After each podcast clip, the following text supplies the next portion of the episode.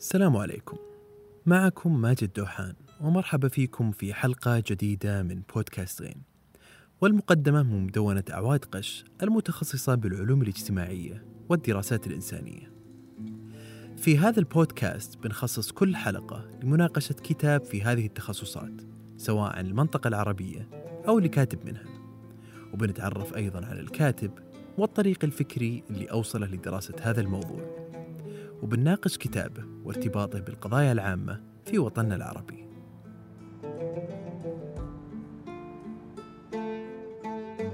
قبل ثلاثة أشهر أعلن كل من رئيس الوزراء العراقي حيدر العبادي والرئيس الروسي بوتين والرئيس الأمريكي ترامب كل على حدة بأنه تم استعادة كافة الأراضي العراقية والسورية من سيطرة داعش أو تنظيم الدولة الإسلامية. وذلك بعد عدة سنوات من الحملات العسكرية والمعارك الطاحنة. كيف نفهم صعود داعش السريع واستيلائها على مساحات شاسعة من العراق وسوريا؟ مساحات ضمت مدن كالموصل والرقة وغيرها، وسقوطها السريع أيضا. وهل هذا السقوط هو انتهاء كامل لداعش أم بداية لدورة جديدة من النشاط الجهادي؟ نناقش في هذه الحلقة أحد أهم الكتب التي ظهرت عن داعش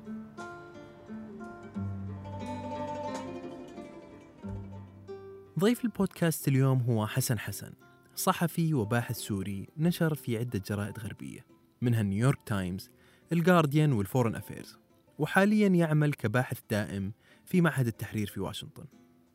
مؤخرا صدر لضيفنا كتاب بعنوان داعش من داخل جيش الإرهاب بالتعاون مع الكاتب الأمريكي مايكل وايس واللي حاز على تقدير عالمي وتصدر قائمة الكتب الأكثر مبيعا حسب نيويورك تايمز. مرحبا فيك حسن. أهلا وسهلا أستاذ ماجد شكرا على الاستضافة. حسن أنت ولدت في قرية البوكمال آه، شرق سوريا ودرست الأدب الإنجليزي في جامعة دمشق. بعدين أكملت دراستك في العلاقات الدولية في بريطانيا. بعد كذا انخرطت في العمل الصحفي. آه، أبغى أسألك كيف تشكلت فكرة الكتاب عندك؟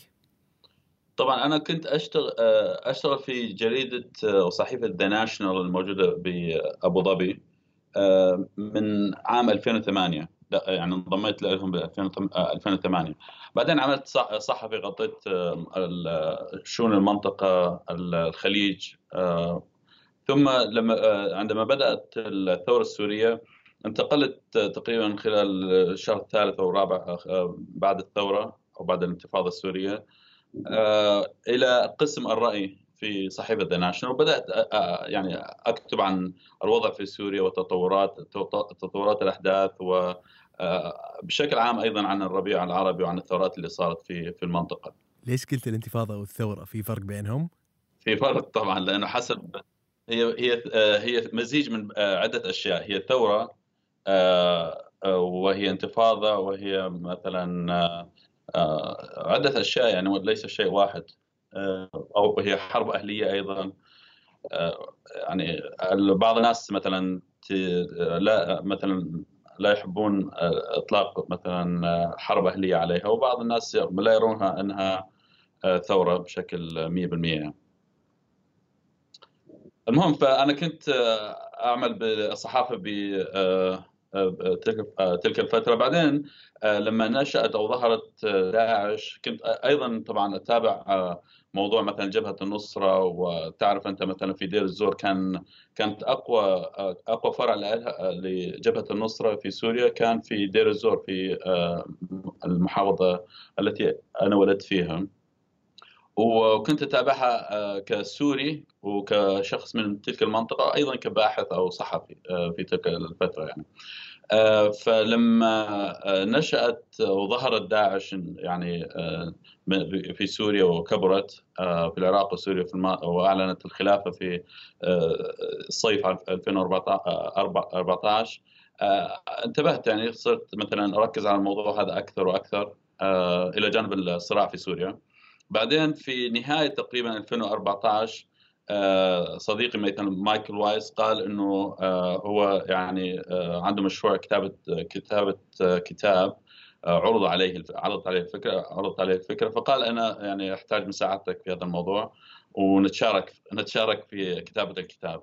فطبعا قال إنه الموضوع يعني الناشر يعني هو متحمس لهذا الكتاب و وأنا انطلقت طبعا في تلك الفترة بدأت أركز أكثر على موضوع موضوع التنظيم ومقابلة بعض الأشخاص من ضمن التنظيم والمتعاطفين مع التنظيم وإلى آخره. ممكن نتكلم عن تفاصيل يعني. جميل.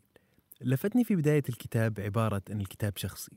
فأنت مثل ما قلنا في البداية من البوكمال وزميلك كان مراسل سابق في حلب. آه، هل من الممكن تحكي لنا قصة الكتاب وليش هو يعني لك بشكل شخصي؟ كيف ممكن تكتب كتاب وتكون قصة شخصية بنفس الوقت؟ كيف يمكن للباحث أو الكاتب أن يضع الخط الفاصل بين القصة والموضوع؟ صحيح هو موضوع مهم يعني أو نقطة مهمة أنت كما أشرت في البداية أنا من آه، منطقة البوكمال في سوريا ومن منطقة البوكمال للمتابعين للحرب آه، غزو العراق مثلا ب 2003 كانت منطقة ومحطة خروج لجهاديين من سوريا إلى العراق. كان النظام السوري طبعا يسمح بخروج هؤلاء الجهاديين إلى إلى إلى العراق في تلك الفترة. أنا في تلك الفترة كنت في أدرس بجامعة دمشق أدرس أدب إنجليزي هناك. فأذكر مثلا إحدى المرات كنت مساء يعني راجع من دمشق إلى البوكمال زيارة الأهل هناك. فكان صاحب التاكسي مثلا كان يقول إنه بدأ يتكلم عن خروج الجهاديين من من البوكمال إلى حدود العراق الحصيبه والقائم والانبار يعني بشكل عام. فأنا استغربت الموضوع طبعا. أنا طالب في دمشق ونظام علماني يعني حتى ذكر مثل كلمة إخوان مسلمين أو ذكر جهاديين كذا آه، ممكن واحد يذهب إلى السجن آه، من وراء ذكر الاسم. فما بالك بخروج آه، جهاديين من المنطقة ذيك وكان صاحب التاكسي يعني واثق وكان يتكلم يقول نحن في نقل من منطقة البوكمال للحدود أي شخص يود أن يذهب ممكن يذهب ب... والناس يعني يعني مثل سر مفتوح مثل ما بيقولون. أو معروف. آه، فاستغربت تلك القصة. فلما ذهبت رجعت على القرية وتكلمت عن الموضوع هذا. آه، يعني اعتقدت إنه هو مبالغ آه، بالموضوع هذا. بعدين اكتشفت إنه بعض الأشخاص من من منطقتنا يعني ذهبوا يجاهدون أو ذهبوا يعني للعراق على أساس الجهاد في العراق. المهم فيعني فكره الكتاب بدأت تأخذ انطباع يعني بال 2014 لما بزغت أو ظهرت داعش آه، صار في ربط بين هاي بين هذه هذه المواضيع مع بعض.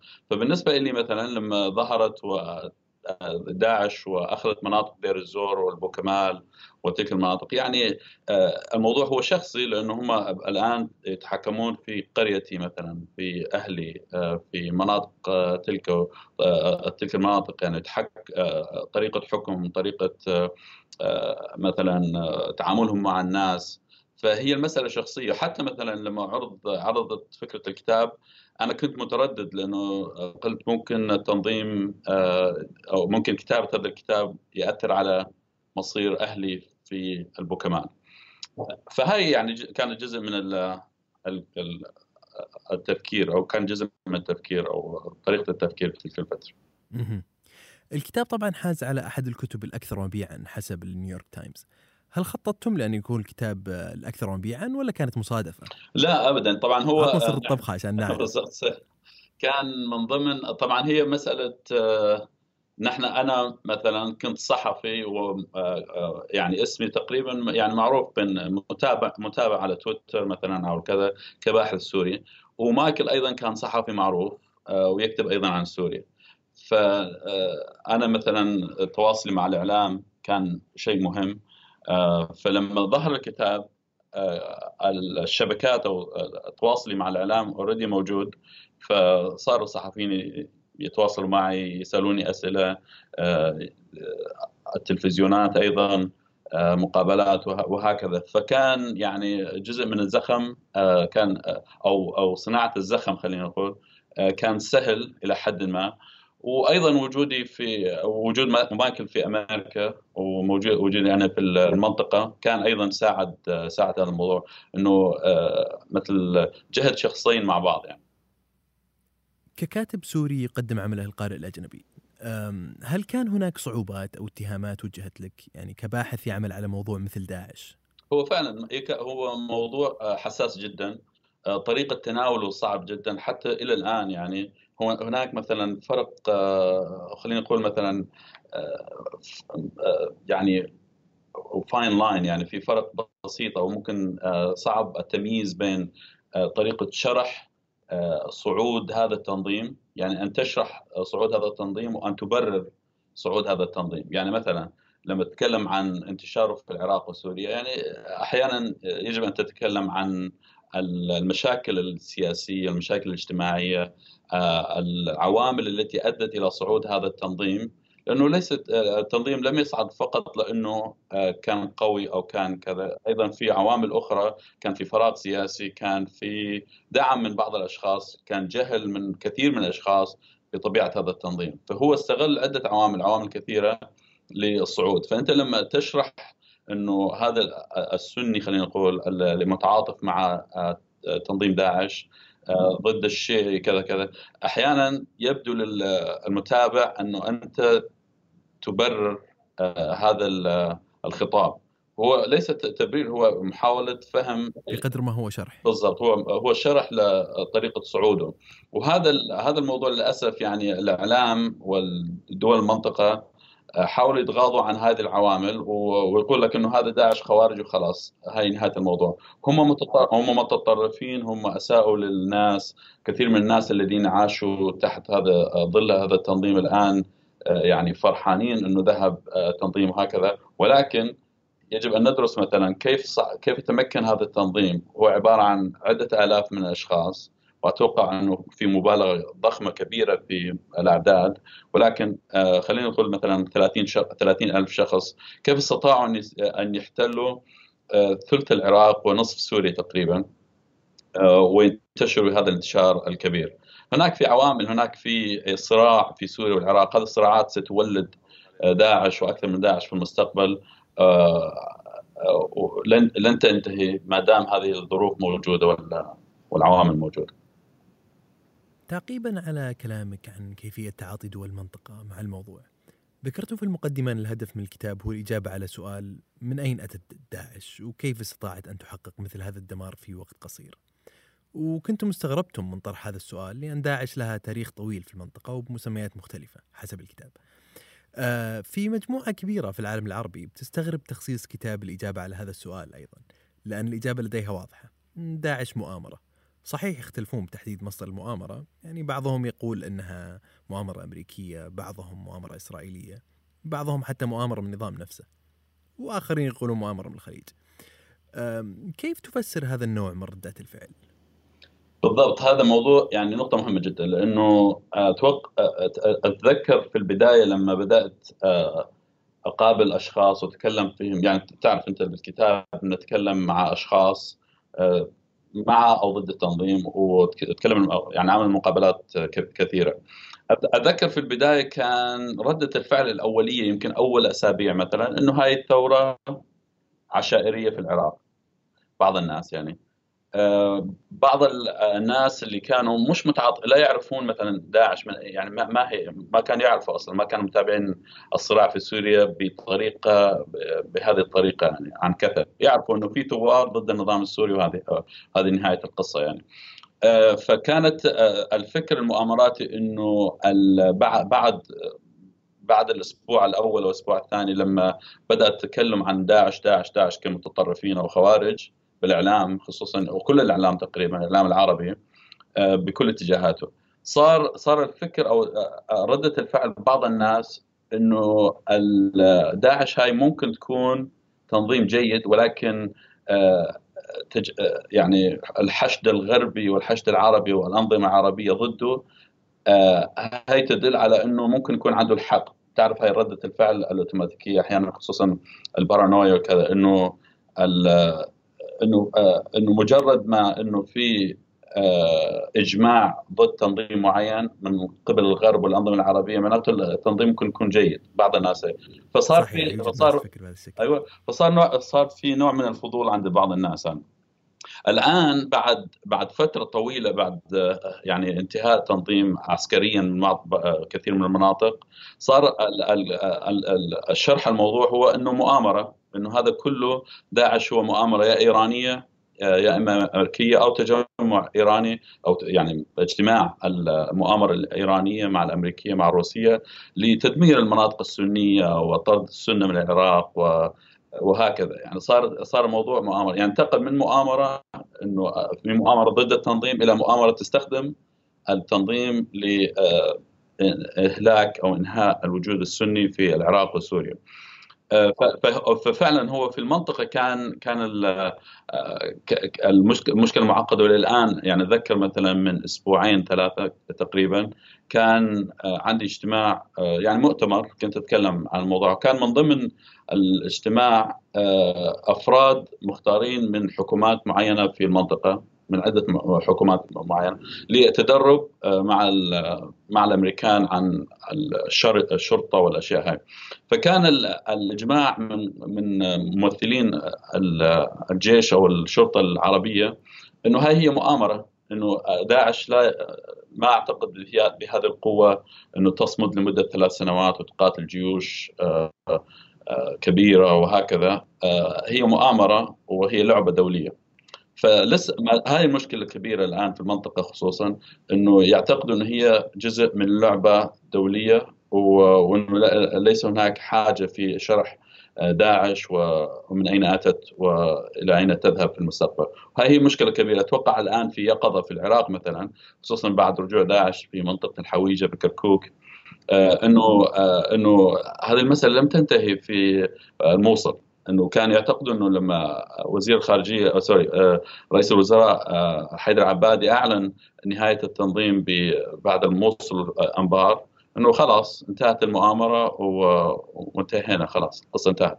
آه، فلما رجعت وقتلت مثلا 27 من مخابرات الحشد الشعبي يعني هي وحدة مخابراتية داخل الحشد الشعبي في الحويجة في كركوك تشكلت نوع من الصدمة إنه آه, آه هذا التنظيم لن يذهب هذا التنظيم ليس لم ينتهي عند الموصل ونهايته في الموصل والرقة والأنبار إنه هذا إنه في شيء أكبر من من هذا. في المنطقة العالم نسي الموضوع الآن يعتقدوا إنه انتهت القصة. تمام. عودة للمقابلات اللي تحدثت عنها. الكتاب مليء بالمقابلات الشخصيه سواء مع ناس من التنظيم أو ضده. ما هي صعوبة العمل الميداني في موضوع خطر وحي مثل داعش؟ وش الطريقة اللي اتبعتها لتلافي الوقوع في المخاطر؟ هلا آه، بالنسبة لي في الأشهر الأولى كان كان الموضوع أسهل لأنه آه، مثل ما أنت آه، أشرت أنا مثلا أشرت في البداية أنه أنا كنت صحفي أغطي الصراع في سوريا قبل نشوء بزوغ داعش وصعودها فكان عندي تواصل مع بعض الأشخاص اللي هم ممكن كانوا مثلا من الجيش الحر أو كانوا إعلاميين بالجيش الحر وهكذا فلما صعد داعش في البداية آه، الموضوع كان سهل بحيث إنه تتواصل مع أشخاص تعرفهم يا إما دخلوا التنظيم يا إما يعرفوا أخوهم دخل التنظيم أو ابن عمهم دخل التنظيم. فموضوع التواصل كان سهل إلى حد ما. آه، بعد أشهر تقريبا بعد خلينا نقول مثلا بعد نصف سنه أو ستة اشهر تقريبا من صعود التنظيم أو أكثر صار الموضوع آه، صعب جدا لعدة لسببين. آه، السبب الأول إنه صار في وعي داخل أفراد التنظيم إنه هم مستهدفين استخباراتيين مثلا أو اعلاميا فكانوا يصنفوا كل إعلامي ممكن يكون مخابرات مثلا أو كل شخص يتكلم معهم. فهم يقول لك لا تتكلم مع أي حد خلاص. حتى أخوك أو أهلك لا تتكلم معهم عن التنظيم. فصار الموضوع السري آه، موضوع آه، مشدد عليه من قبل التنظيم. فصار الواحد ما فأصبح إجراء المقابلات أصعب مع مرور الوقت. آه بعد بعدين آه صار شبه مستحيل لأنه العالم تخاف. ألا مثلا مثلا إذا كان عندك أخ مثلا دخل بالتنظيم يصير موضوع شوية أسهل. ولكن بشكل عام آه، بالنسبة لي كذا صار الموضوع صعب لأنه تتواصل مع أشخاص لا تعرفهم بشكل مقرب جدا. السبب الثاني طبعا السبب الثاني إنه بعد أشهر آه، خصوصا آه، لما بدأت الحملة الأمريكية آه، تأخذ ثمارها وتجني ثمارها وتاثر بالتنظيم في العراق وسوريا صار صعد جزء داخل التنظيم إلى المقدمة يعني أخذ كرسي القيادة وهو الأمنيين أو هم الأمنيين. الجزء القسم الأمني داخل التنظيم أخذ موضوع إنه كيف يتعامل مع الناس وكذا. فالأمنيين معروفين ب بأنهم غير إنهم إنهم طريقة مخابراتية يعني هم متشددين جدا طريقة التعامل مع الناس كثير شديدة. أيضا هم يعني إذا شكوا في الشخص حتى إذا كان بريء ممكن يقتلوه.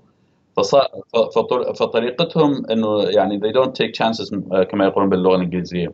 إنه لا يترددون في أخذ مثلا في عمل شيء. إذا شكوا إن هذا الشخص ممكن يكون 50 ل 60% عميل لكذا. يا إما يسجنوه آه خصوصا إذا كان عندهم يعني لا يترك لا يسمحوا مثل مجال لإنه يتركوه يتركوا الشخص آه، يعمل مثلا في البوكمال أو الموصل وكذا وهو مشكوك فيه. يا إما يراقبوه يا إما يسجنوه يا إما يقتلوه حسب نسبة شك شكوكهم في في هذا المنطق. فهذا لما لما بدأت لما بدأت آه، لما بدأ الاستهداف الأمريكي آه، يؤثر في التنظيم إنه فجأة قيادات منهم تقتل محطه شو يسمونه آه، مقرات لهم تضرب. آه، صاروا يشكوا في الأشخاص في الناس اللي عايشين معهم. آه، حتى من داخل التنظيم خارج التنظيم فبدأوا يشعرون بموضوع التواصل مع مع الخارج. في الكتاب استوقفني استخدامك لضمير نحن أو we بالإنجليزي باعتبارك مواطن أمريكي أو غربي. مثلا تقول قد يصل ضرر داعش لحديقتنا الخلفية كما حدث في باريس. هل هذا الاختيار هدفه تسويقي للارتباط بالجمهور الأمريكي أو الغربي أم أنك تصف نفسك بهذا الشكل فعلا؟ لا هو بشكل عام لما تتكلم مثل. مثلا إذا تعمل لمحطة مثل بي بي سي تتكلم باسم بي بي سي أنا الكتاب كان باللغة الإنجليزية منشور ب آه، موجه إلى آه، جمهور غربي فأنت أو خصوصا امريكي يعني فتتكلم بهذه الطريقة آه، ليست مقصودة يعني هي مجرد مجرد طريقة خطاب فقط. بجانب المقابلات الشخصية، إيش المصادر اللي اعتمدتم عليها في تأليف الكتاب عن داعش؟ طبعا الجزء الأكبر الجزء الأول كان الجزء التاريخي آه، فأكيد تعتمد على المصادر الموجودة في مثلا شهادات لأشخاص آه، تعاملوا مع أبو مصعب الزرقاوي آه، أيام أفغانستان والجهاد في أفغانستان، القاعدة كيف نشأت الأشياء هاي، فهي مصادر تاريخية، لذلك الجزء الأول ركز كثيرا على المصادر الموجودة في في الكتب أو في الأشياء المعروفة. ولكن أيضا حاولنا نتفادى الموضوع هذا بمقابلة ضباط أمريكان آه، كانوا موجودين في العراق وتعاملوا مع هذا التنظيم في السنوات الأولى للحرب أو غزو العراق. فكانوا مثلا من ضمنهم كانوا خمسة أشخاص كورنلز آه، آه، عقيد امريكي عقداء أمريكيين في كانوا موجودين داخل على الأرض يعني وتعامل مع هذا التنظيم من أول من بداياته الأولى إلى انسحابهم من العراق. فهذول الأشخاص الآن مثلا بعضهم دخلوا الحكومة الحالية هي ترامب مثلا ودخلوا البيت الأبيض. والآن كثير من الضباط اللي تعاملوا مع هذا التنظيم في تل اعفر في الفلوجه في المناطق هاي موصل وكذا. آه آه الآن هم آه يعني مثل ماتيس جنرال ماكماستر كل هذول موجودين داخل التنظيم. نحن قابلنا طبعا ما قابلنا هؤلاء قابلنا أشخاص موجودين في البيت الأبيض ومناطق يعني مؤسسات أخرى آه، كانوا يتعاملوا مع هذا الموضوع. فهم تحدثوا مثلا عن انطباعاتهم عن آه، عن آه، دورهم في كشف التنظيم. خصوصا إذا تتذكر مثلا في البداية لما دخل أبو مصعب الزرقاوي إلى العراق وطريقة عمله في العراق اختلافه عن طريقة القاعدة مثلا في العمل الخلافات بين أسامة أيوه بالضبط. هاي بالبداية كانت شو اسمه كانت غامضة يعني لا يعرفون الأمريكان لم يعرفوا لم يكونوا يعرفوا من أين تأتي هذه التفجيرات هل هي تعاون إيراني امريكي نظام سوري مثلا ضدهم أم هم بعثيين بقايا النظام السابق ولا جهاديين. فاكتشفوا بعدين إنه في تعاون في عدة يعني سلطة مثل ما بقول فكانت صورة ضبابية بالبداية بالنسبة له. صحيح. فكانوا من من أحد يعني عقيد من هؤلاء كان هو اللي اكتشف طبيعة الانسرجنسي بالعراق المقاومة في العراق بتلك الفترة إنه هم بعضهم بعثيين سابقين آه، استفادوا من آه، الخبرات اللي كانت كانت عندهم من ناحية معرفتهم بالعراق، معرفتهم بالمجتمع العراقي، أيضا أيضا معرفتهم بالحدود وقدرتهم على اختراق الحدود آه، بالتسعينات. ف وأيضا آه، آه، اكتشفوا إنه هناك تعاون آه، بشكل غير مباشر أو مباشر مع الجهاديين اللي دخلوا من دخلوا من خارج يعني جاءوا من خارج العراق وإضافة إلى مثلا تعاون مثلا بين الصدريين يعني حتى الفصائل الشيعية كانت تتعامل مع الفصائل السنية بالمقاومة في البدايات مثلا. في كتابكم عن داعش قسمتم معالجة داعش لثلاث أقسام. قسم عن الزرقاوي وجذور تنظيم القاعدة بالعراق وقسم عن الثورة السورية وردة فعل النظام السوري والقسم الأخير عن داعش بدأت الكتاب بقصة الشاب السوري عبد العزيز كوان. ومن القصة عرفنا أنه سوري عاش في بلد خليجي ودرس في السعودية من طبقة متوسطة ومهووس بشخصية الخليفة المعتصم وفاشل في تعليمه. برأيك أي من هذه العوامل أثرت على قراره باللحاق بداعش؟ أتوقع هو يعني عبد العزيز كان آه، كان هو آه، ذهب إلى سوريا جذوره السورية آه، دفعته إلى إلى سوريا لأنه لم يكن عنده معرفة كاملة في الصراع في سوريا فهو كما قلت هو ذهب إلى سوريا تقريبا 2000 آخر 2011 أوائل 2012 يعني تلك الفترة يعني فكان آه، تلك الفترة كانت غامضة كان يعني كانت سهل أو الأمور بسيطة. كانت إنه في صراع آه، بين نظام الأسد وثوره سوريه تصور خصوصا ببعض بدول المنطقة يعني عندنا هناك بالمنطقة منطقة الشرق الأوسط أنها جزء من الطائفي أو إنه هو الاضطهاد السنة وإنه هذا النظام مدعوم من إيران وهكذا.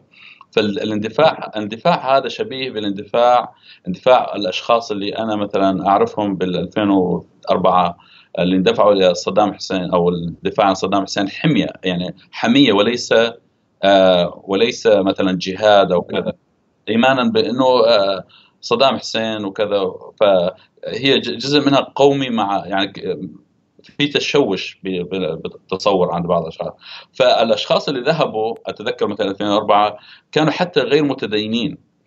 آه هو موضوع يطول ولكن مثلا عبد العزيز لما انتقل لسوريا هو آه، كان دافعه جزء منه الديني جزء منه حمية جزء منه إنه النصرة في كثير من امثال عبد العزيز في العالم العربي. هو مثال واحد بالضبط.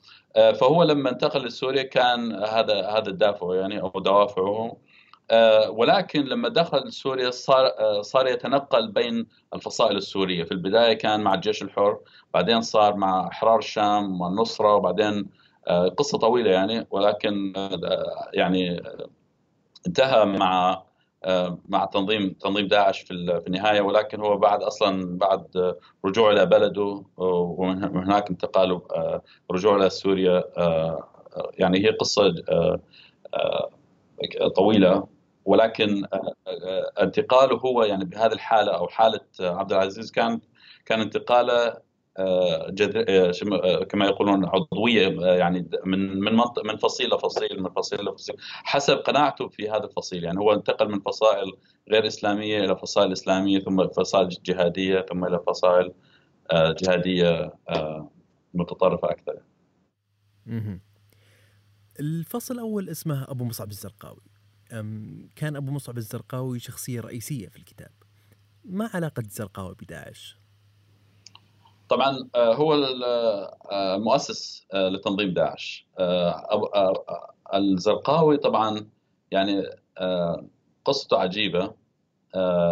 هو حتى تاريخه غير متفق عليه. بعض الناس يقولون هو كان شخص يعني خشن صل يعني كان كان سيء يعني حتى بحي وكان معروف بأشياء سيئة داخل داخل في منطقته يعني في الزرقاء. بعض الناس يقول لا هو كان من عائلة يعني محترمة عادية كذا ونشأ نشا عادية وكذا. فتاريخه هذا قبل ما ينتمي للحركة الجهادية. آه قبل ما يذهب إلى أفغانستان آه بال يعني قبل قبل التسعينات ولا وقبل حتى يمكن هو ذهب مرتين إلى أفغانستان المرة الأولى لم لم يعني يكمل الطريق المرة الثانية بعد سجنه بالأردن ذهب هناك وأسس أو كان مشرف على معسكر للقاعدة هناك في حرات أو هرات قريب من إيران في تلك المنطقة. ومن ثم بعد هزيمة الطالبان في أفغانستان بدأ ينتقل إلى العراق عن طريق إيران. يعني أخذ كانت هناك رحلة انتهى في المطاف إلى جبال شمال العراق يعني مناطق الكردية أيام أيام صدام. يعني هو دخل هو دخل العراق قبل الحرب العراقية. وكان هناك خلايا موجودة في في العراق أيام صدام حسين خلايا جهادية خلايا سلف يعني سلفية جهادية في تلك في تلك المنطقة. وكانت هناك أيضا مقاومة كردية إسلامية ضد ضد الجيش العراقي أيضا في تلك المناطق. فلما بدأت هو كان يعني لما دخل العراق كان هو يتوقع أنه تكون في حرب على العراق. هو ذهب هناك تقريبا قبل أقل من سنة يعني قبل الحرب. فكان يجهز الخلايا ويجهز البناء يعني لعمل جهادي هناك في المنطقة طبعا بعض الناس يقولون كيف شخص مثل هذا دخل إلى العراق ليعمل عمل جهادي في بلد معروف إنه يا إما أغلبيته الشيعة أو كرد أو يعني أجزاء يعني المكونات مكونات يا إما كرد غير. غير علمانيين بشكل عام أو شيعة أو سنة بعثيين أو علمانيين.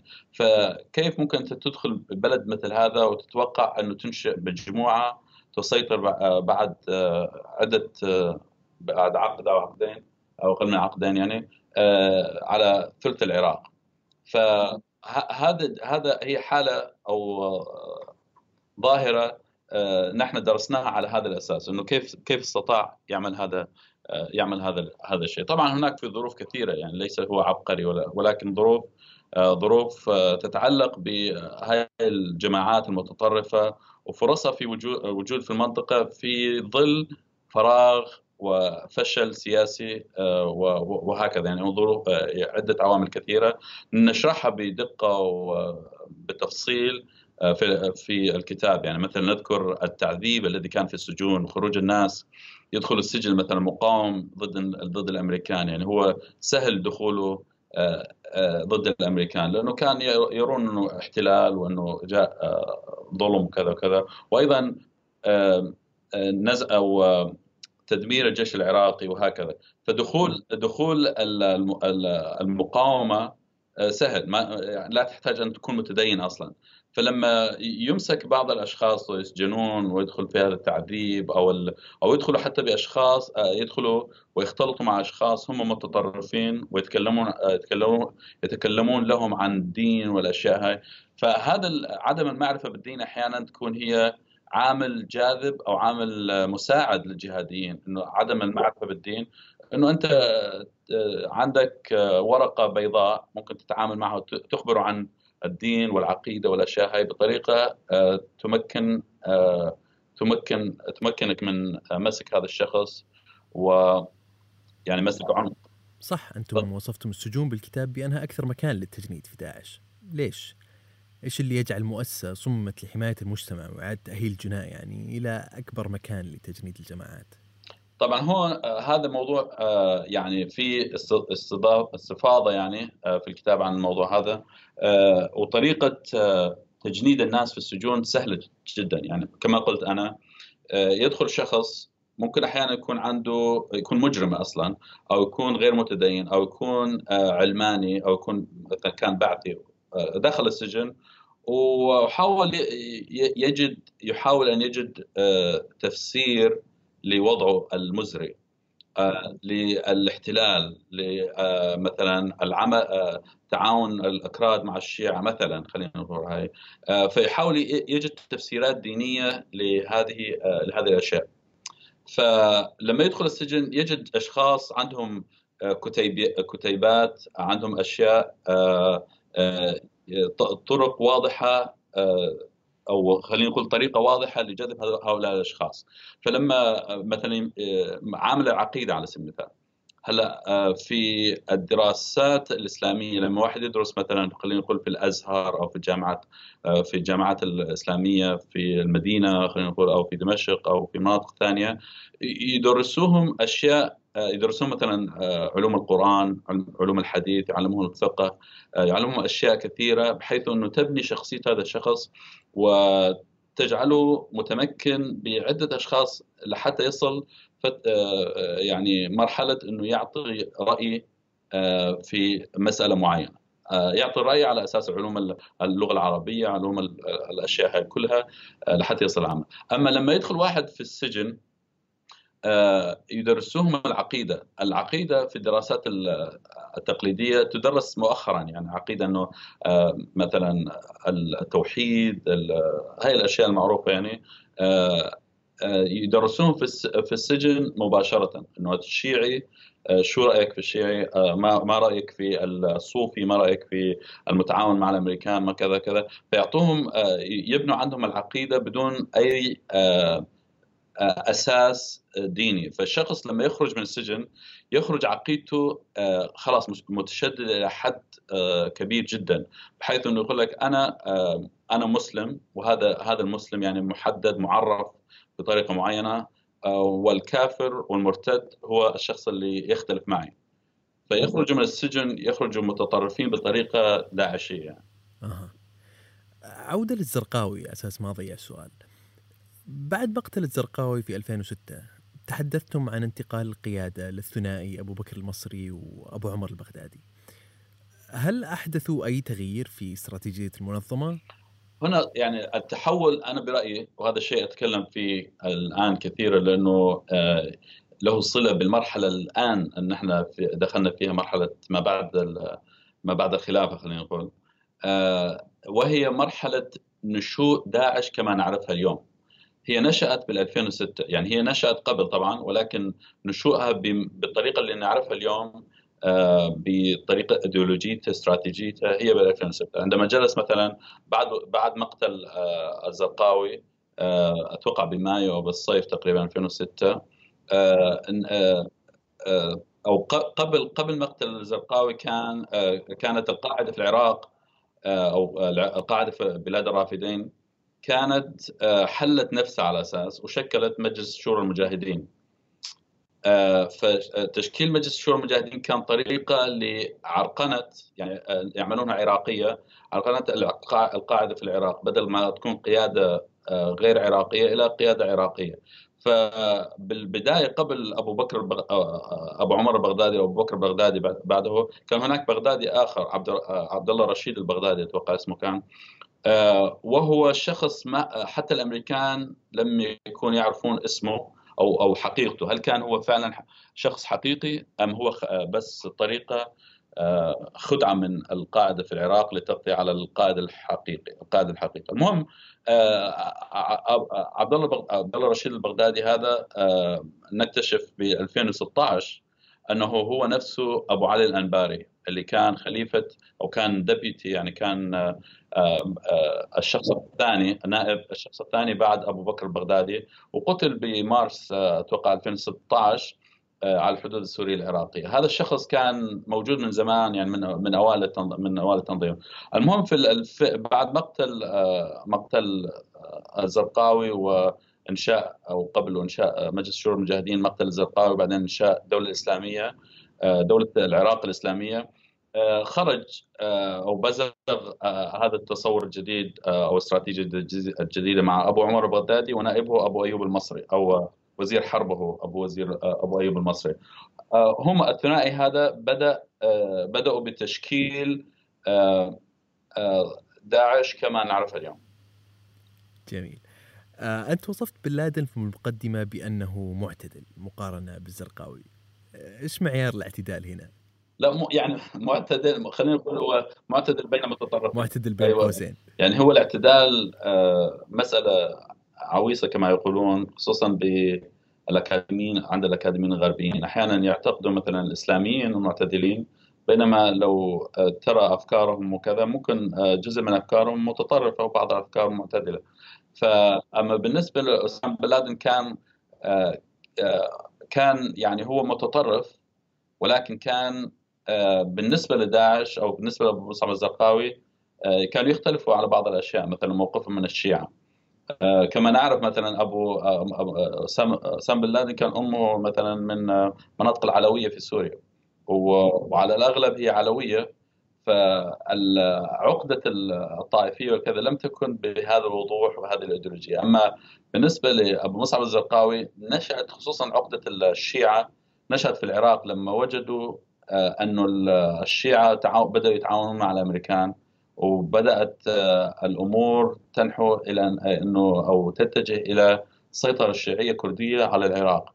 فحاول أنه مثل ما أنا بدأت في الكلام أنه هو بدأ يرى إن الأمور إنه ليس هناك عوامل إيجابية لبزوغ نجمه في العراق خصوصا إنه يعني كما قلنا بعثيين أو شيعي أو شيعة أو كرد وكذا فحاول يعمل فتنة بين بين هذه وهذه استراتيجية معروفة إنه لكي تقاوم أو تنشئ لك وجود إنه تضعف عدوك أو تعمل مثلا كما يقولون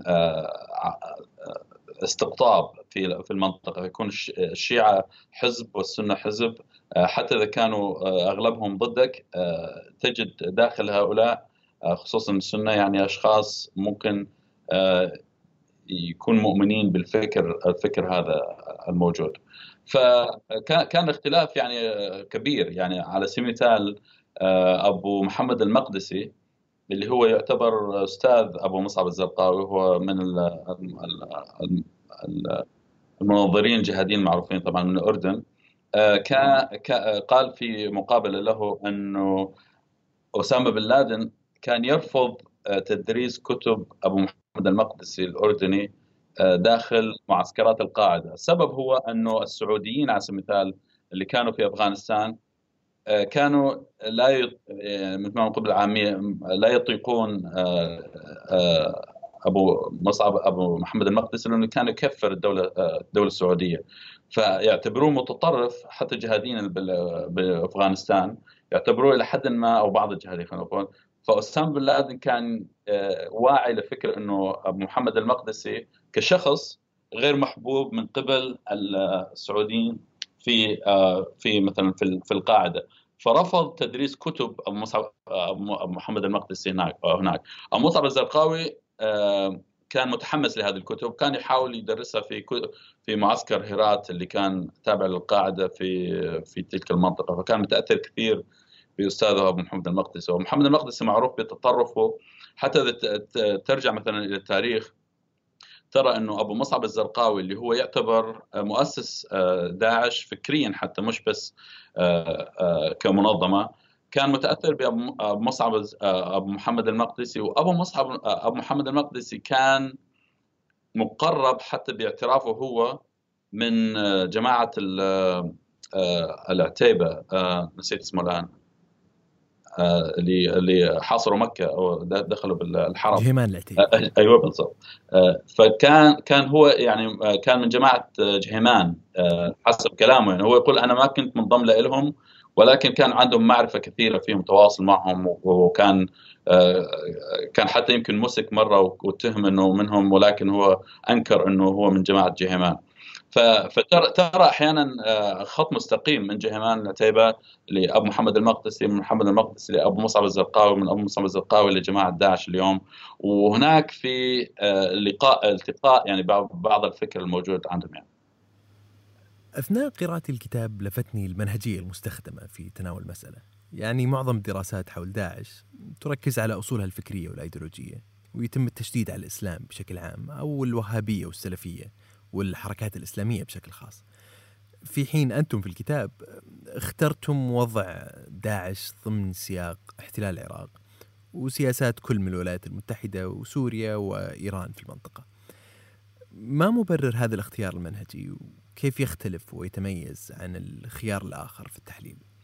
هو يعني عندما تدرس هذه الجماعات آه، تعرف أنه هناك ظروف آه، سياسية واقتصادية واجتماعية وإيديولوجية حتى يعني الدين يلعب دور ولكن آه، أنا برأيي الدين يلعب أقل من 30% من تشكيل تكوين شخصية الجهادي أو الداعشي هناك في عوامل أخرى كثيرة تدفع إلى آه، إلى هذا آه، إلى هذا الشخص ونحن حاولنا مثلا كما قلت دراسة هذا الموضوع في سياقه.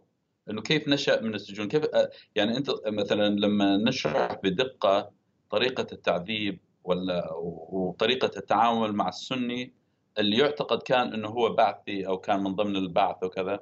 وتعرف أنت مثلا بمناطقنا أحيانا يكون واحد من ضمن حزب البعث بس هو مش مؤمن بحزب البعث. آه، أو يكون مثلا بالصدفة دخل كذا كذا. حتى داعش يعني في بعض الناس آه، اضطروا للدخول يعني هم قلة ولكن آه، اضطروا للدخول. هذا ليس تبرير لهم. ولكن يعني هناك عوامل كثيرة لا يجب أن ترى عن طريق في هذا السياق.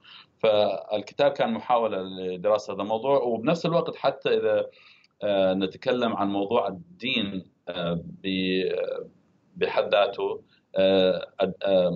العوامل الدينية اللي تدفع شخص إلى دخول هذه المناطق هذه الجماعات أيضا الجماعات أيضا آه، معقد. يعني هو ليست أنا مثلا من الذين يقولون إن السلفية آه، الوهابية هي ليست كما يقال عنها هي العامل الأساسي لدخولها لتكوين جماعة مثل داعش. يعني هناك مثلا يعني أي شخص مسلم مثلنا يعني يكون عنده مشكلة مع مثلا الفكر المتشدد آه، اللي لا يسمح مثلا للمراه ب آه، آه، إلا ب يعني بقواعد معينة مثلا. هذه هاي المشكلة هي معزولة عن مشكلة تكوين واحد شخص عنيف يؤمن بقتل وذبح ذبح الناس. يعني هناك في فرق بين إنه الشخص ليس شخص متشدد وشخص عنيف. فالتكوين تكوين فكر باختصار يعني الفكر السلفي الجهادي هو عبارة عن مزج بين الأفكار الأفكار السلفية التقليدية مش بس سلفية أحيانا تقليدية يعني مقبولة من كل الناس آه، إلى آه، مزجها مع الإسلام السياسي. ولكن المزج هذا يغير آه، بفهم الإسلام السياسي ويغير بفهم السلفية. يعني المفاهيم التي يؤمن فيها السلف الجهادي هو هي مأخوذة من آه، الإسلام السياسي ومأخوذة من السلفية ولكن بطريقتهم. يعني في هناك تعديل بالفكر. لما يتكلم مثلا عن التوحيد هم فهمهم للتوحيد يختلف عن آه، فهم المدرسة النجدية أو السلفية أو الصوفية لفكر التوحيد خلينا نقول. آه، وكذلك فكر فكر الشرك والجاهلية والأشياء هم فكرهم أو مفاهيمهم تختلف حتى إذا كانت المفاهيم ككلمات آه، تتشارك فيها مع السلفية والمدرسة التقليدية بشكل عام. في موضوع القاعدة في العراق تحدثتم عن كيف أنشأ الاحتلال الأمريكي للعراق أرض خصبة للقاعدة كيف يمكن أن نفسر نشوء داعش في سوريا في سياق مختلف وهو سياق الثورة؟ أيضا هذا يعني آه هذا يدل على أنه التفسير واحد لا لا ينطبق على كل المناطق. فبالسوريا مثلا طبعا آه، هناك عدة عوامل. العامل الأول أنه آه، داعش في آه، رمضان 2011 أرسلت سبع أشخاص من العراق. يعني هم كانوا من ضمن داعش وكانوا قيادات في داعش وذهبوا إلى سوريا لتشكيل خلايا والاستفادة من آه، الصراع في سوريا مثل ما أبو مصعب الزرقاوي عمل في العراق بال 2003 أو 2002 حتى قبل قبل الحرب العراق آه، فبدأوا ينسجون أو يعملون آه، داخل سوريا من 2011 يعني من رمضان 2011 إلى انتهت يعني الموضوع انتهى هناك أو التمازج بين هذا بين جبهة النصرة وداعش بال 2013 فلما ذهبوا لسوريا وشكلوا جبهة النصرة في رمضان أو أو ذهبوا يعني إلى سوريا في رمضان 2011 وشكلوا جبهه النصرة في أواخر 2011 بدايات 2012 أو جانوري يعني تقريبا ديسمبر 2011 آه انشئوا هاي الجماعة الخلايا وبدأوا يعملون بطريقة تختلف عن طريقة عمل داعش. يعني أقرب أقرب إلى طريقة عمل القاعدة إنه محاولة يصوروا نفسهم ان هم جزء من الشعب السوري جزء من الفصائل التي خرجت ضد النظام السوري وانهم هم فقط هم جماعة حتى اسمهم بالبداية كانوا جبهة النصره النصرة لنصرة يعني أهل بلاد الشام من حتى الاسم طويل من آه، من الجهاديين الذين كانوا يعملون آه، بالضبط اللي كانوا يعملون خارج سوريا. فهم يعني كانوا يصرون على موضوع إن هم سوريين آه، جاءوا إلى سوريا ولكن يعملون هم جزء من الفصائل السورية الأخرى. فكانوا ينكرون إنهم جزء من القاعدة والأمريكان كانوا يصرون إن هم جزء من القاعدة.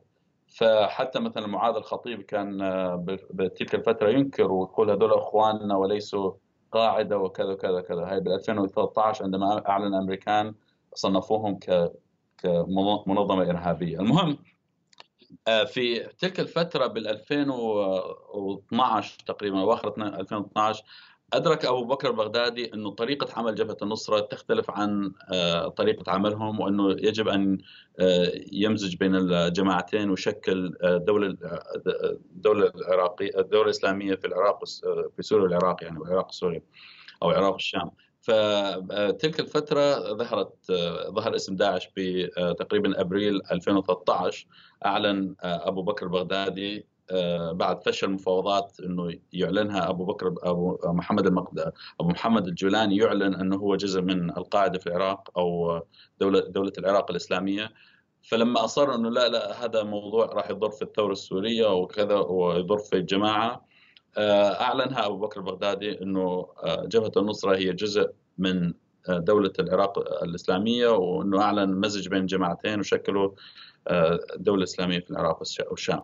فهناك بدأت الخلافات بينهم ولكن آه، جبهة النصرة هي اللي آه، بدأت أو بدأ بنت البنيان لداعش في سوريا وأيضا استفادوا أيضا من في في يعني نستفيض أيضا بموضوع كيف بنت داعش خلاياها في سوريا كيف حاولت أن تجذب الناس عن طريق آه، آه، عن طريق العمل آه، ضد بعض الجماعات الفاسدة بسوريا وكذا كانوا يصوروا حالهم هم آه، أكثر تنظيما من الجيش الحر وأقل فسادا من الجيش الحر فيعني تمسكنوا حتى تمكنوا يعني. آه. عودة لنشوء داعش في سوريا.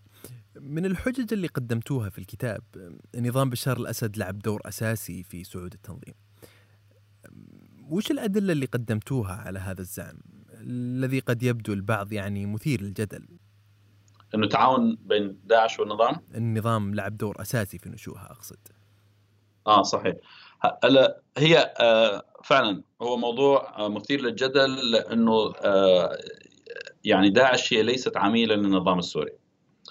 والنظام السوري لا يتعامل معها على هذا الأساس. كيف يتعامل معها؟ وإنما وإنما النظام آه في 2011 لما بدأ الصراع في سوريا الثورة السورية. النظام النظام السوري كان أخطر شيء ضده آه، هو إنه تنشأ حركة سلمية أو حركة شعبية تناهض النظام. فبدأ يتكلم إنه هاي الثورة هي ثورة طائفية وأنه هاي الثورة ثورة متطرفة جهادية وأنه من يلعبون آه، من خلف الستار هم آه، دول المنطقة قطر وتركيا والسعودية وكذا وكذا والجهاديين وهي محاولة لتكرار الموضوع الجهادي فهو لإثبات هذه السردية آه، يجب أن يحاول أن يقوي أو يسمح ليس لا يقوي بشكل مباشر ولكن يسمح بتقوية الجهاديين على حساب أي فصيل يظهر آه، بخطاب وطني أو معتدل. مثلا بال بمنتصف تقريبا 2011 استخدمت معتدل مرة ثانية. بالضبط. أخرج أيوه بالضبط. فأخرج أخرج بعض الإسلاميين المعروفين أصلا إنهم هم آه، يعني سجنوا آه، لأنهم لا يؤمنون بالسلمية. والنظام يعرفهم ويتعامل معهم بسجون صدناية وبسجون الاخرى فلما أنت تخرج هذا الأشخاص أنت تعرف 100% إنه هذا الشخص لن يخرج ويقول سلمية سلمية أو الشعب السوري واحد. راح يخرج آه، ليحمل السلاح ويقاتل ضد النظام.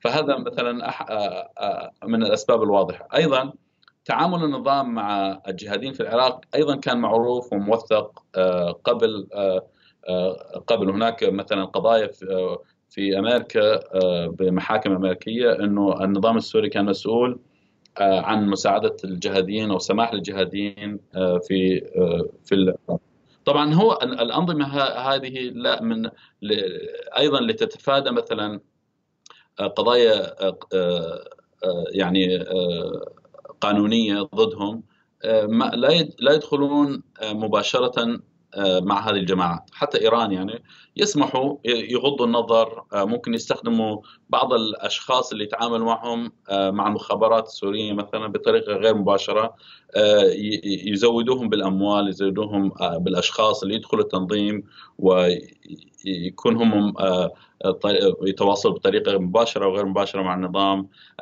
النظام السوري كان يسمح مثلا ب بظهور داعش وعملها في بعض المناطق. بينما كان يركز القتل والضرب في المناطق اللي اللي فيها معتدلين أو فصائل وطنية. فمثلا كان كان كانت داعش في البدايات 2013 2014 كانت بيوت ضخمة خلينا نقول مثلا بالرقة أو بحلب مكتوب عليها دولة دولة إسلامية في العراق والشام ومصبوغة باللون الأسود والأبيض. ماشي؟ فكانت واضح إنه هاي مقرات لداعش فالنظام ما كان يضربها. بينما كان أي أي مقرات لفصائل أخرى تضرب. فيعني هي الطريقة إنه هي ليست يعني طريقة تعامل عميل مع مع مع مع داعم ولكن كانت بطريقة تغاضي طريقة الضرب الشخص المعادي يعني النظام داعش سهل تذهب من منطقة لمنطقه وتقاتل الفصائل الاخرى بينما الفصائل الأخرى صعب تتحرك بنفس الطريقة لتقاتل داعش. أها. أيضا تحدثت في نقطة أخرى شبيهة بهذه النقطة بموضوع احتلال العراق. إن البعث في العراق كان جزء من نشوء القاعدة في في العراق بعد الاحتلال. آه وذكرتم في الكتاب أن كثير من قيادات داعش كانوا بعثيين. حتى استخدمتم كثيرا في الكتاب وصف بعثي سلفي. ومن ضمنهم جيش أو أجهزة صدام العسكرية.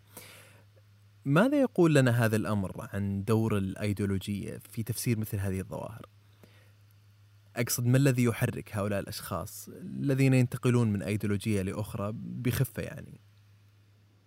هو أيضا هذا موضوع مثير للجدل لأنه طريقة صياغه طريقة صياغة يعني طريقة فهمه أيضا مبالغ فيها، هم ليسوا بعثيين أو أصبحوا داع أصبحوا جهاديين فقط لاستغلال هذا الجسم، هم كثير منهم كانوا اقتنعوا بفكرة الجهاد خصوصا بعد بعد الحرب العراقية. وتحولوا من بعثي أو من صدامي خلينا نقول يكون متضابط إلى إلى جهادي، هلا لما يتحول هو لا لا يتخلى عن خبراته وطريقته بالعمل وعقليته خصوصا. فهو يعني على فكرة الانتقال من فكر فاشي وطني إلى فاشي جهادي هو على فكرة أسهل من إنه انتقال من شخص متدين إلى شخص إلى إلى جهادي يعني هذا الشيء وجدته لأن العقلية العقلية وخصوصا يعني خلال السبع سنوات يعني صار عندي قناعة إنه إنه فعلا هذا. يعني ممكن الشخص مثلا حتى مع اختلاف الأيديولوجية يعني من بعثي إلى جهادي؟ لأنه هي هي المساله عقلية وليست فكرية. فمساله عقلية يعني كعقل عقلية وليس كفكر. ف فالشخص الفاش يعني أنت داعش اليوم إذا تفهمها هي هي حركة قومية ولكن ليست قومية بمعنى إنه وطن وكذا ولكن قومية إنه نحن السنة كقوم أو أو المسلمين كقوم.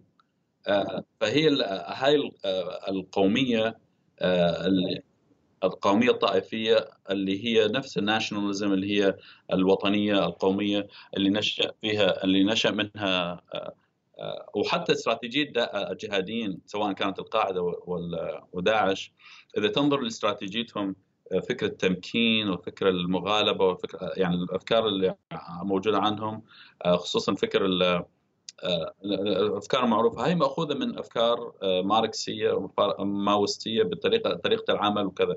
هي ليست طبعا هذا الشيء ليس مستغرب لأنه أنت لما تعمل عمل ضد دولة معينة وتحاول أن توجد فيها هناك في عوامل تتفق معها استراتيجيات معينة يعني مختلفة. ولكن طريقة عملهم بالمناطق الريفية مناطق كذا كذا هي مستمدة من من من من الثورات الماركسية ولا ما وكذا شغلات. حتى يستقوا من هذا من هذا من هذه الأشخاص من هذه الجماعات. ومثلا ظهور الحركه حركة المقاومه الفلسطينية وأثرها بالجهاديين أيضا يجب أن لا يغض النظر عنها. هناك في تلاقي بين هذه بين هذه الحركات حتى إذا الشخص العادي يراها أنها شيء مستغرب. كيف ممكن يكون واحد قومي ممكن يكون ناصري وفجأة يصير داعشي؟ أراها أسهل من أسهل وأبسط من دخول واحد متدين إلى هذه الجماعات. أها. وليش بيكون دخول متدين أصعب مع الجهاديين؟ لأنه الجماعة الجهادية هي تبني فكرة على إنه في فهم معين وفي سردية معينة وفي يعني طريقتهم لفهم التاريخ والقصص تختلف عن الإنسان العادي. يعني في خلافات بين طريقة في المنهجية في طريقة فهمهم للتاريخ في طريقتهم لطرح الحلول. فمثلا أتذكر قصة شخص دخل أنضم لداعش كان يقول إنه لما هو كان غير متدين كان يعني غير ما عنده علم بالدين كثير. فلما إجوا داعش وقالوا له نحن نحارب الجيش الحر لأسباب الاسباب التالية. من ضمن الأسباب قال من يعني بمعنى الحديث من مات ولم تكن عنده يعني له بيعة فقد مات ميت الجاهليه فقال لما سمع هذا الحديث هو ما كان قال ما أول مرة أسمع الحديث هذا. فهو لأنه سمعوا من شخص داعشي فهموا على طريقة طرحه اللي طرح طرح اليهم فتشكلت عنده إنه هذا الشخص ممكن يكون على حق لأنه لم أسمع بهذه الأحاديث لم أسمع بكذا كذا. لما تذهب لشخص متدين يقول لك طبيعي أنا أعرف هذا الحديث وأعرف تفسيره وفهم وأعرف كيف اتعامل معه. وفهمان بسياقه وأعرف التعامل معه. فهم يذكروا مثلا قصص للجاهل الشخص الجاهل بالدين تسهل عليه إنه يفهمها مثل ما فهم مثل ما طرحها الجهادي. أما للشخص المتدين العارف يصير صعب يقول لك أنا عارفان من القصة هاي وأناقشك فيها لأنه أعرفها أعرف إمتى إمتى متى قيلت وفي أي سياق ومن وأي سبب صح بالضبط. صح. تحدثتم في الكتاب عن انفصال داعش عن القاعدة. لماذا انفصلت داعش عن القاعدة؟ يعني كيف يتناول الكتاب مسألة الخلاف؟ الخلاف هو أكثر أكثره عملياتي استراتيجي أكثر ما هو اختلاف ايديولوجي ولكن في اختلافات ايديولوجية بسيطة يعني لأنه هناك أحيانا في تقارب بين الاستراتيجيه بين الاستراتيجية والإيديولوجية. ولكن بشكل عام الخلاف هو خلاف يعني الفكر نفسه قريب أو قريب من بعضه. ولكن هناك حتى داخل داعش هناك متشددين يرون أنه خطاب أبو بكر بغدادي غير ملتزم بشكل كامل 100% فلذلك بعض الناس ممكن يصلوا إلى حد تكفير أبو بكر بغدادي إن أصر على بعض الأفعال. من داخل داعش.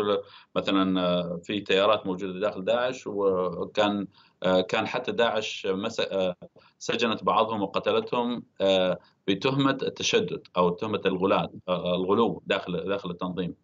فهم طبعا هو غلو يعني مثل ما قلنا معتدل ممكن يكون هو متطرف ولكن معتدل بالنسبة إلى أشخاص ثانيين فهم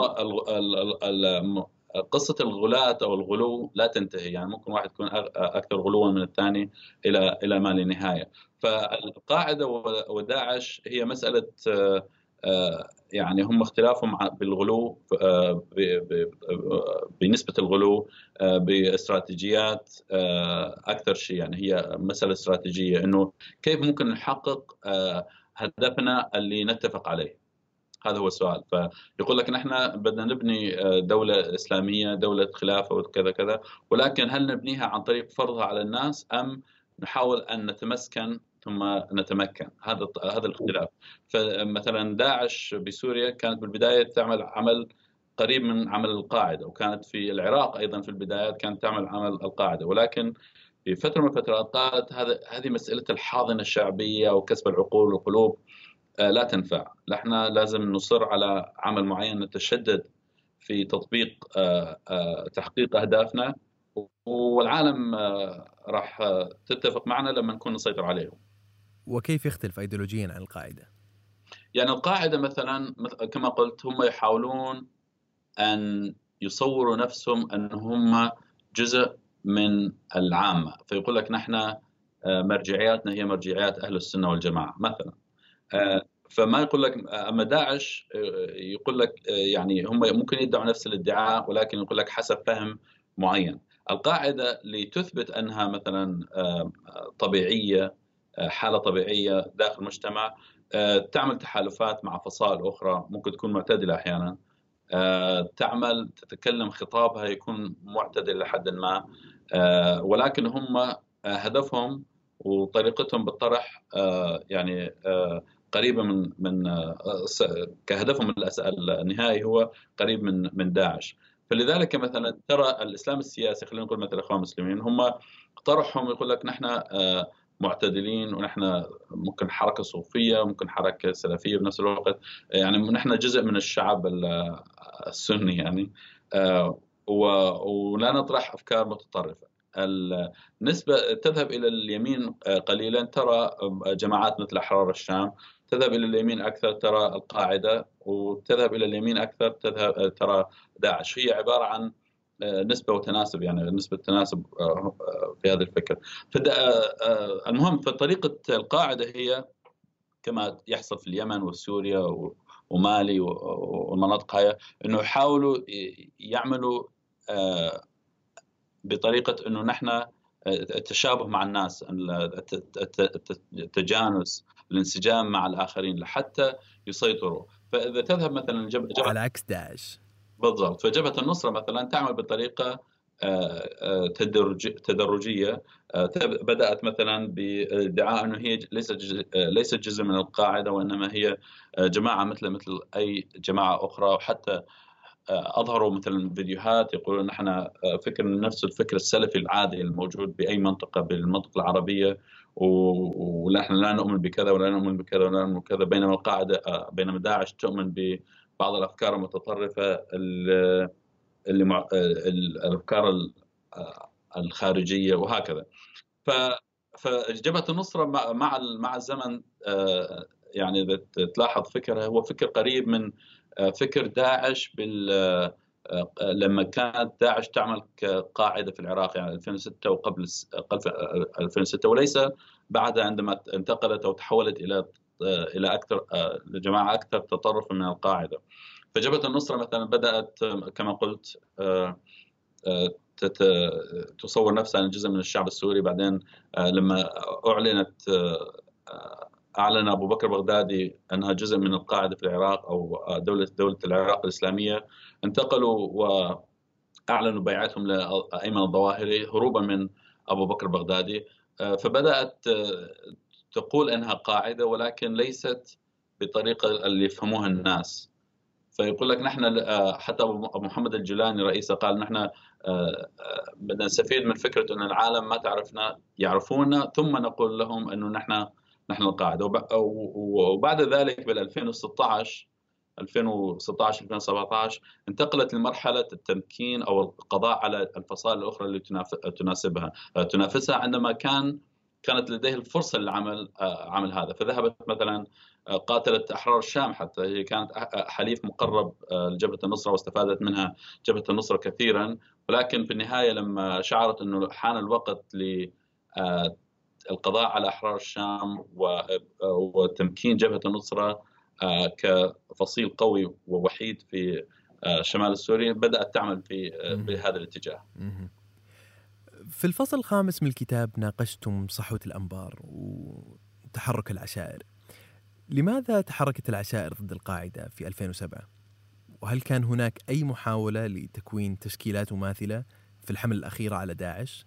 آه. أنا خربت بين الثورة 2011 2007 2007 كان مجالس الصحوات اللي أنشأوها الأمريكان أو نشأت في ظل دعم امريكي آه، كان كانت آه، كانت رد فعل أول شيء طبعا إنه وجدوا إنه مصلحتهم العمل مع الأمريكان والأمريكان دفعوا في هذا الاتجاه. ولكن أيضا كانت آه، نوعا ما عفوية في بعض المناطق إنه داعش أو خلينا نقول دولة أو القاعدة في بلاد الرافدين في تلك الفترة بدأت تعمل على كما كما قلت قبل قليل مثل جبهة النصر القضاء على الفصائل الأخرى وتوحيد الفصائل حسب كلامهم توحيد الفصائل بالقوة إنه أنت يا إما تكون جزء منا يا إما تكون ضدنا. فبدأوا بالعمل هذا المتشدد أكثر.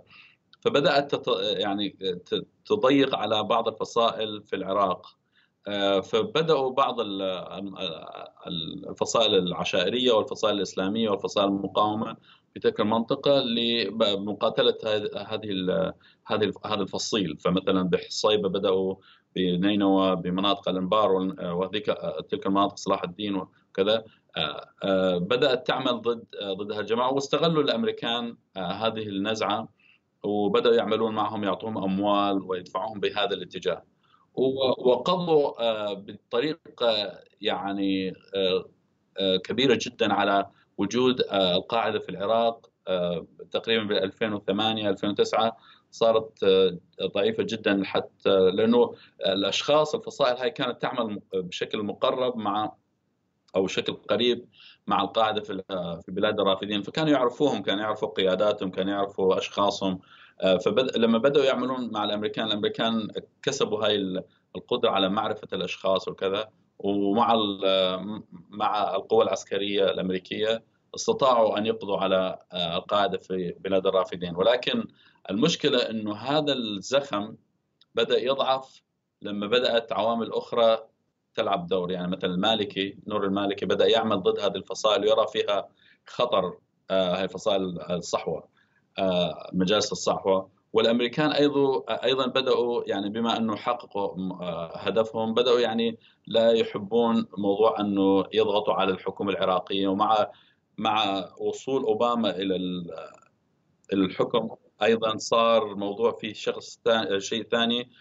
حسب جنرال أمريكي آه، كلمني من تقريبا أسبوعين ثلاثة أو أكثر قال إنه كانت القرار الأمريكي من أوباما حرفيا للقيادات العسكرية في العراق القيادات الأمريكية العسكرية في العراق إنه اعملوا آه، كتوابع أو تابعين للقيادة السياسية العراقية مثل ما الأمريكان الجيش الأمريكي يعمل كتابع لل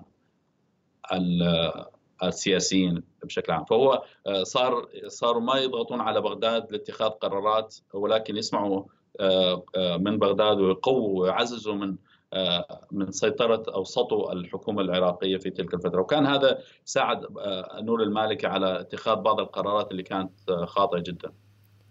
جميل. تحدثتم في الكتاب عن طريقة تعاطي داعش مع العشائر يعني مقارنة بتعاطي الزرقاوي مع العشائر في العراق. كيف استطاعت داعش احتواء العشائر؟ يعني كيف اختلفوا بطريقة تعاملهم عن تلك التي تبعها الزرقاوي؟ هنا لأنه تغيرت الفلسفة تقريبا يعني حتى لو تقرأ آه، في وثيقة مهمة جدا آه، كتبتها داعش آه، مهمة بمعنى إنه تكشف مثلا استراتيجيتهم في العراق فكان من الكلام اللي أشاروا له في هذه الوثيقة إنه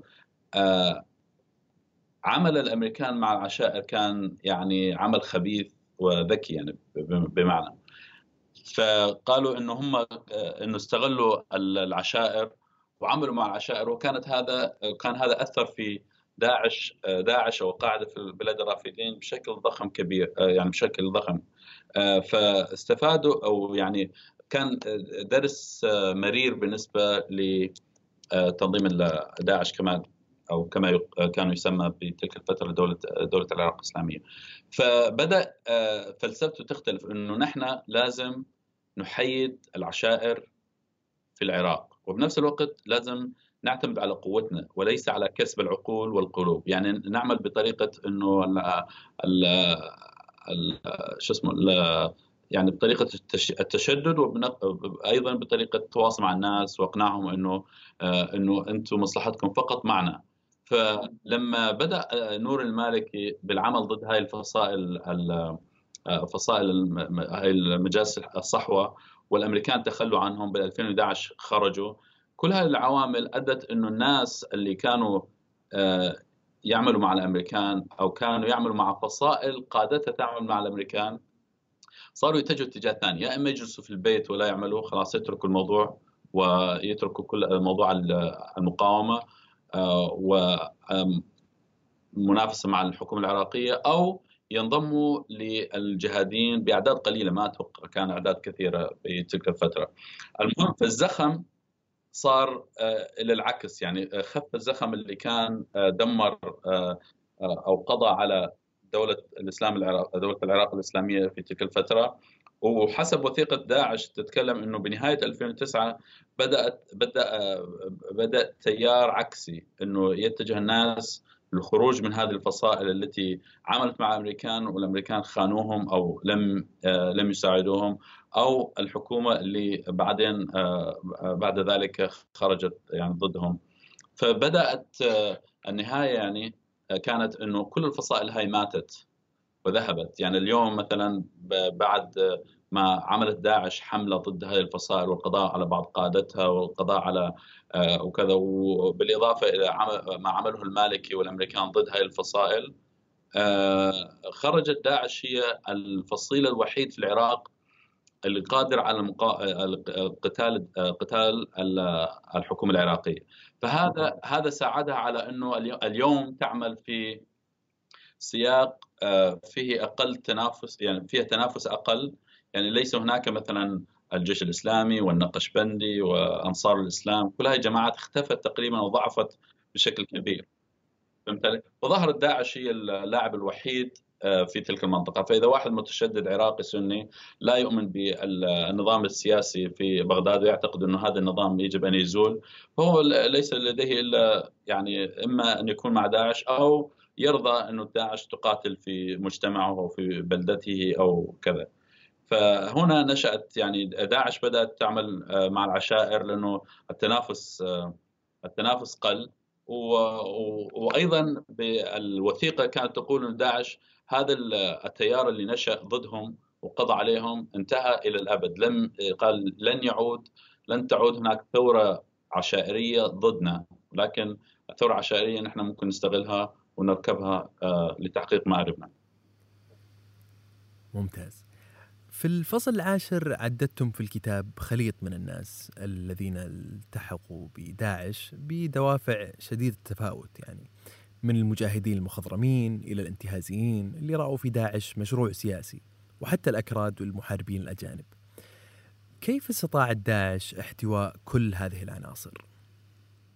هو هم يعني كانوا بالبداية غير واضحين. مثل ما أنا قلت يعني هم كانوا يتمسكنون كانوا يصورون نفسهم إن هم جزء من من الثورة. مش الثورة يعني ولكن جزء من الحراك ضد ضد النظام كما يقولون النصيري أو النظام العراقي الشيعي في العراق أو الرافضي كما يقولون هم هم. فكان كانت الناس لما لما داعش دخلت الموصل وأخذت الموصل وبدأت تحتل مناطق في العراق وسوريا كان الأمر في البداية هو أمر واقع إن هم سيطروا على تلك المناطق. ولما سيطروا على تلك المناطق كان هناك أشخاص يعيشون في تلك المناطق يا إما كان يعمل في البلدية أو كان يعمل في النفط أو كان يعمل في شرطي أو كان يعمل وممكن مش شرطي يعني يكون مثلا شخص كان مسلح ولم لم يقاتل داعش فهم هذول الأشخاص كانت داعش عندها قدرة إنه تكسبهم فقط لأنهم هم اللي الآن مسيطرين على النفط مسيطرين على المناطق هذه. فالشخص مثلا شخص عادي كان يعمل في النفط ويبيع النفط ويكرر النفط بطريقة بدائية ويروح يذهب للبيع. اليوم من يمتلك حقل النفط ليس واحد مثلا من جيش الحر أو أو شخص محلي ولكن داعش. فهو الشخص هذا يقول لك أنا ما أنضم لداعش كشخص قاتل وأقتل ولكن أنا أعمل أكرر يعني أكمل بهذه الطريقة. فهنا فلذلك بدأت عناصر أو يعني أنواع من الناس تدخل داعش واستفادت داعش من هذه الكوادر للسيطرة على المناطق وتركيز جهدها القتالي إلى مناطق مناطق أخرى. هذا الموضوع طبعا تغير آه، فيما بعد بعد ما الحملة الأمريكية أو الحملة الدولية آه، بدأت تضرب هذه مثلا حقول النفط والمناطق هاي وبدأت آه، داعش تظهر حقيقتها. يعني في الأشهر الأولى كانت تحاول أن تقول أنه نحن جزء منكم نحن جايين نساعدكم وكذا كذا.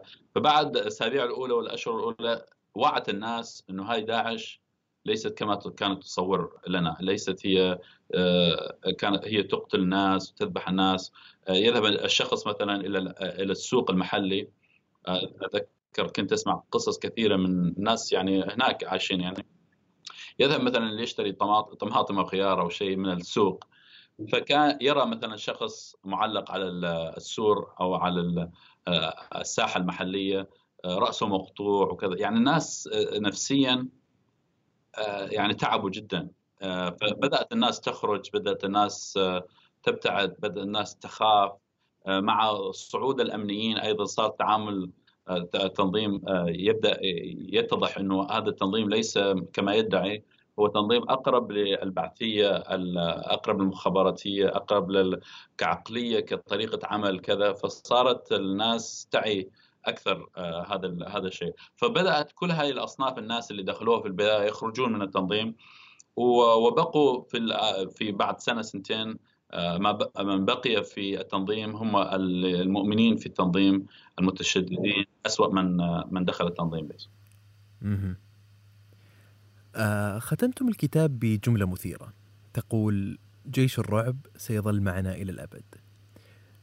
ما الذي بقي من داعش الآن بعد أخلاء الرقة والموصل منهم؟ هل تنظر لهذه العبارة بشكل مختلف؟ الآن أقصد؟ yeah. نحن يعني هي العبارة آه، آه، لسه آه، ما زالت صحيحة يعني نحن نقول indefinitely بطريقة أنه إلى أجل غير مسمى بمعنى إنه إنه ليس هناك أسباب لزوال هذا التنظيم، طبعا التنظيم اليوم خسر مناطق آه، كثيرة أو معظم المناطق اللي اللي كان مسيطر عليها هو موجود حاليا بمناطق محددة آه، صغيرة في العراق وسوريا. ولكن الهدف من الموضوع هو إنه هذا التنظيم لن يزول بالقضاء عليه بالموصل والرقة. هناك عوامل حقيقية آه، نشأ منها أو من في ظلها هذا التنظيم. ولن يذهب إلا بالتعامل مع هذه هذا هذه العوامل. اليوم بعد ثلاث سنوات أو أربع سنوات الوضع اسوء مما كان عليه. يعني آه، أحسن بمعنى إنه النظام التنظيم زال لم يعد يسيطر على مدن وقرى آه، إنما قرى صغيرة. ولكن الوضع السياسي الاجتماعي الاقتصادي في العراق وسوريا هو اسوء ليس أحسن. آه، الحالة الطائفية أكثر. الوعي بالغبن أو المظلومية الطائفية آه، أكبر. آه، الشيعة اليوم الفصائل الشيعية الحشد الشعبي وليس يعني ليس بمعنى الطائفي ولكن هاي الحشود اللي اللي مدعومة من إيران آه، اللي طابعها طابع إسلام سياسي شيعي أو جهادي شيعي. الفصائل الجهادية الشيعية. اليوم تسيطر على المناطق السنية المناطق السنية المدمرة المهمشة كذا كذا.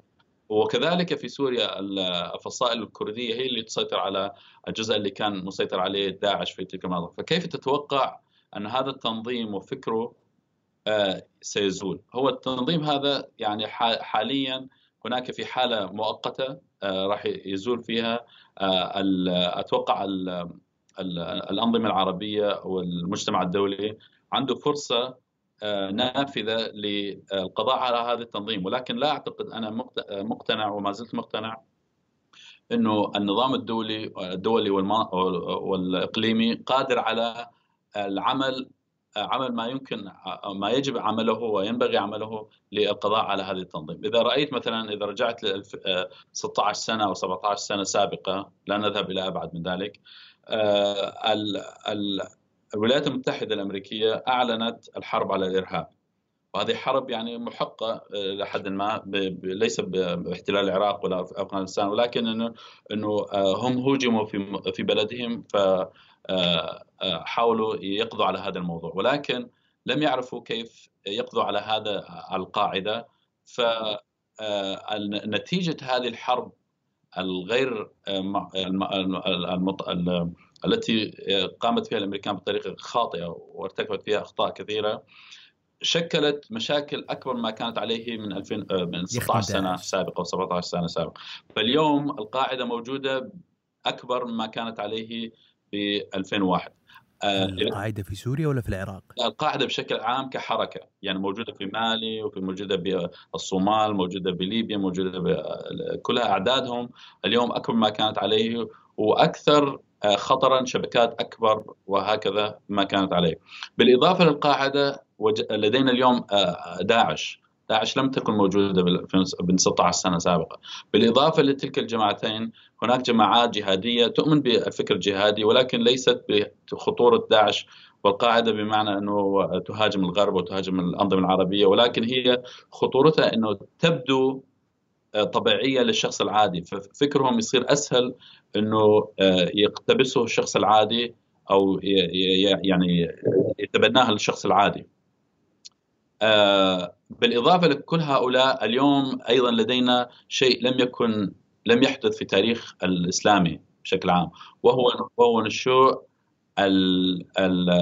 النزعة الجهادية الشيعية العابرة لل للوطن يعني أوطانهم. كانت كانوا يعني مع نشوء الخمينية والكذا آه، ولكن بعد الربيع العربي بعد بعد الحرب العراقية نشأت نزعة هاي إنه واحد أفغاني أو باكستاني آه، يسافر من بلده ليذهب إنه يقاتل بحرب آه، يسميها هو جهادية ينضم إلى فصائل هو يسميها مجاهدين. وهكذا. فهي هي نزعة جديدة أول مرة تصير إنه فصائل ضخمة تنتقل من بلد لبلد تقاتل تقاتل في تقاتل بمعركه يسموها معركة جهادية آه، وجهاد وفتاوى جهادية ومجاهدين. هي شيء جديد. الآن لا يبدو خطر خطره واضح ولكن ممكن آه، كما حدث مع القاعدة وداعش ممكن ينتقل ويتحول آه، إلى شيء خطير في المستقبل. وطبعا وطبعا نشوء نشوء كل هؤلاء مع مع بعض يعزز الطرف الثاني يعني صعود يعني صعود داعش مثلا عزز من وجود الحركات الفصائل الإسلامية الشيعية، الفصائل الجهادية الشيعية وصعود هذه الفصائل الشيعية الجهادية الإسلامية آه، أيضا يعزز من وجود داعش ويعزز من وجود القاعدة وهكذا آه، يعني هي دائرة. صحيح صحيح.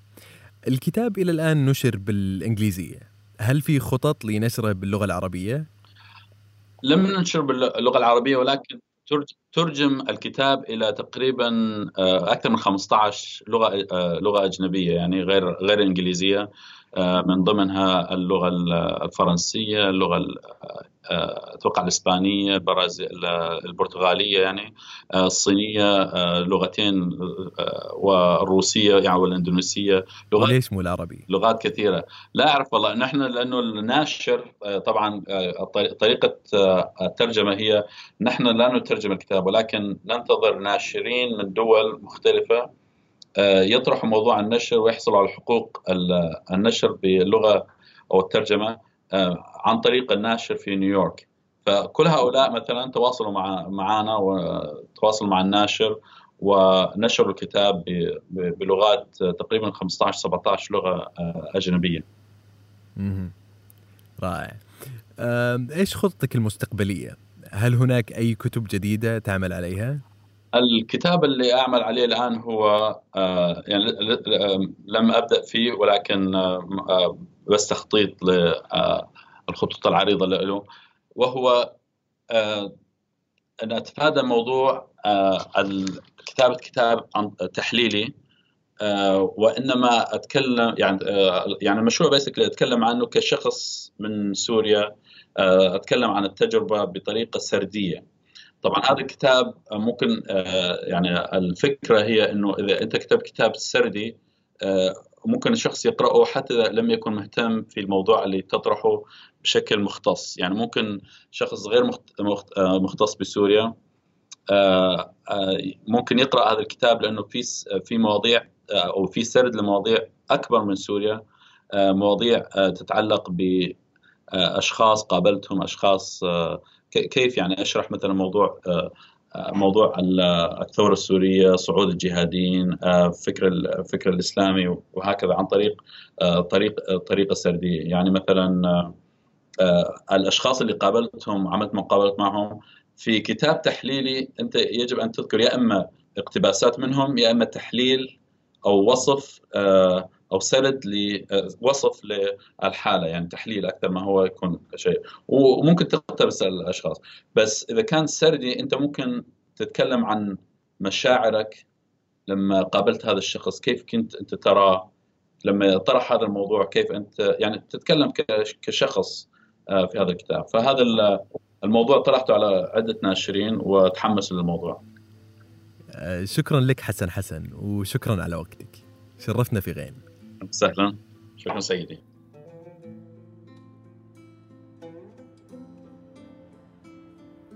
كان معنا اليوم في بودكاست غين الكاتب حسن حسن في حديث حول كتابه داعش داخل جيش الإرهاب الصادر عام 2015 باللغة الإنجليزية عن دار فيدن بريس. تقدر تحمل حلقات البودكاست من ال iTunes وتقدر تحصلها في ال SoundCloud أو من خلال متابعتنا على تويتر. يهمنا رأيكم لتطوير جودة المادة اللي نقدمها. فلا تبخلوا علينا فيه سواء بالتعليق على ال iTunes أو على بريد الإلكتروني ماجد أعوادقش dot com واللي تحصلونه في الأسفل. كان معكم ماجد دوحان شكرا لكم على الاستماع.